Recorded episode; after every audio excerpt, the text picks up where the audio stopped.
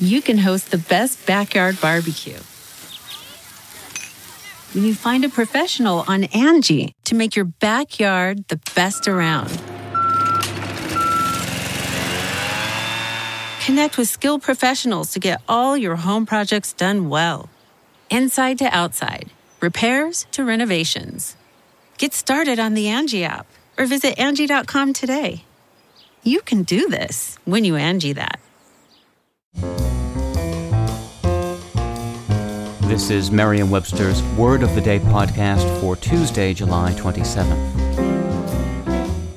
Brought to you by the new Merriam Webster's Advanced Learners English Dictionary, designed for students and teachers of English as a second language. Learn more at learnersdictionary.com.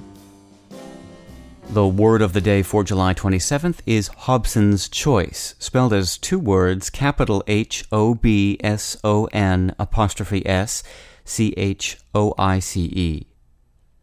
Hobson's choice is a noun that means an apparently free choice where there is no real alternative. It can also mean the necessity of accepting one of two or more equally objectionable alternatives.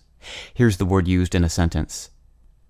Reportedly, Model T manufacturer Henry Ford once gave this Hobson's choice. Any customer can have a car painted any color that he wants, so long as it is black. In the late 16th and early 17th centuries, Thomas Hobson worked as a licensed carrier of passengers, letters, and parcels between Cambridge and London, England. He kept horses for this purpose and rented them to university students when he wasn't using them.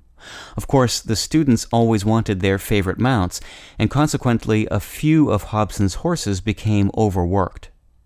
To correct the situation, Hobson began a strict rotation system, giving each customer the choice of taking the horse nearest the stable door or none at all.